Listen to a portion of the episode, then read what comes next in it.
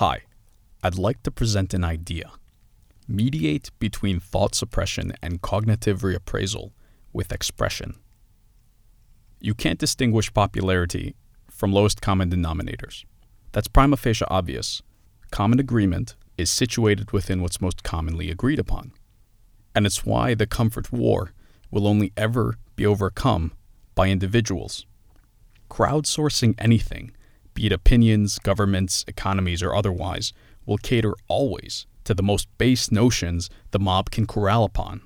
Supernormal stimuli will systemically entrench itself into every facet of a popularized environment simply by virtue of its thoughtless, deceitful appeal.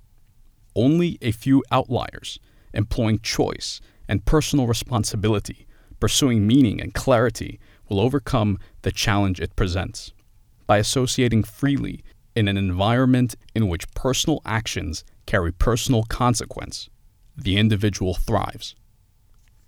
The comfort warrior seeks that, an environment that culturally selects. He or she has been eviscerated by supernormal stimulus. They're stuck, depleted, frustrated. They find themselves time and time again at rock bottom, woefully unsuccessful despite their very best efforts. But it isn't the case, as they may feel, that they lack passion. No, they have ambition in abundance, raging within them, but they've been consumed by it. They've used comfort to dull its incessant demands. And so to succeed, they must overcome themselves, sustaining a life ungratified by cheap stimuli, enlisting in self discovery, in confronting their fears, rising up to live life in all the glory and beauty it has to offer.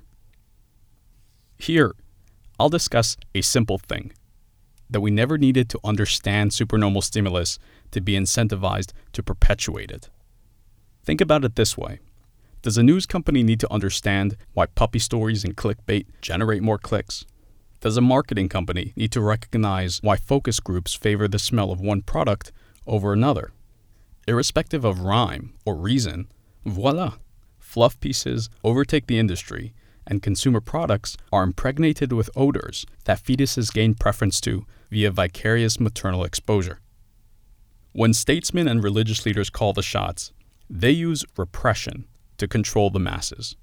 As of May 2015, 92% of married women in Egypt have undergone genital mutilation. During the Cultural Revolution in China, women were forced to wear unisex uniforms with short hair, and the enjoyment of sex as well as spontaneous, uncentrally planned engagement in it, was disallowed.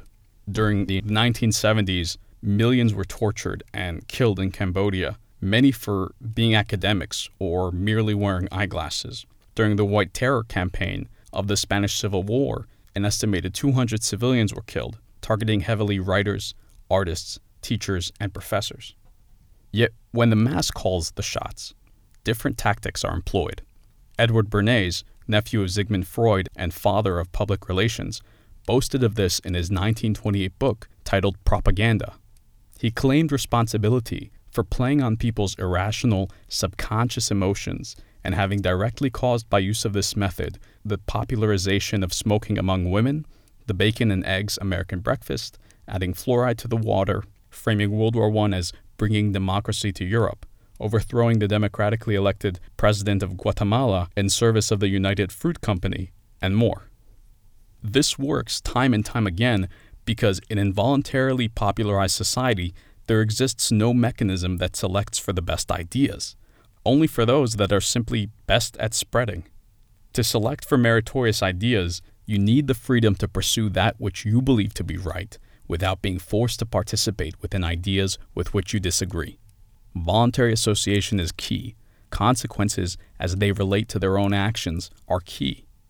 In democracies, the individual is swept up by the whims of the mob. So, you might ask, in an environment constantly acting to impose mindless comfort, how does the individual contend? Beyond the prioritization of a daily MR and the employment of an unconditional rule set, a third method is available to the comfort warrior seeking to overcome an ever compelling environment, and a third option for those seeking to mediate between thought suppression and cognitive reappraisal expression. Certainly, most will agree that constantly expressing your emotions in modern day society isn't an effort that will go over particularly well. It is fair to say that limited expression of emotion is a necessity in normal, albeit institutionalized, adult life. Yet still, I'm of the opinion that we confuse the idea of being proper with the idea of simply being. One of our greatest failures, if not the greatest, in the effort to recognize, understand, and reappraise our emotions is the ostracizing of raw expression. How else can we learn to be content with ourselves if we do not first confront that with which we are discontented? Somehow, we confuse the expressing of our emotions with them getting the better of us. And while it's true that excessive emotion can often signify that we've transitioned from a setting in which we were competent to a setting in which we are incompetent, that's all good and well only if you're not already in a reality in which you are incompetent and must face that fact. Think of the implications of this. If expression, a stepping stone from helpless suppression to composed reappraisal, is eliminated, is it any wonder that we cannot make the leap? Or perhaps we have at times, but during a moment of weakness, instead of momentarily reverting to expression, took a step back and plunged into the depths of pathology. And of course, simple expression isn't a noble goal worth striving for in and of itself. There are both good ways and bad ways to express how you feel. And just as for some, it may be a step in the right direction, it may be a negative change for others. Nevertheless, it's easy to see how, out of a fear of letting our emotions get the best of us, or perhaps out of a need for it, we've opted not to display them. I suggest that now is the time to recognize that your emotions will have an impact, one way or another, and therefore, until a time where they can be harnessed, they should at the very least be addressed.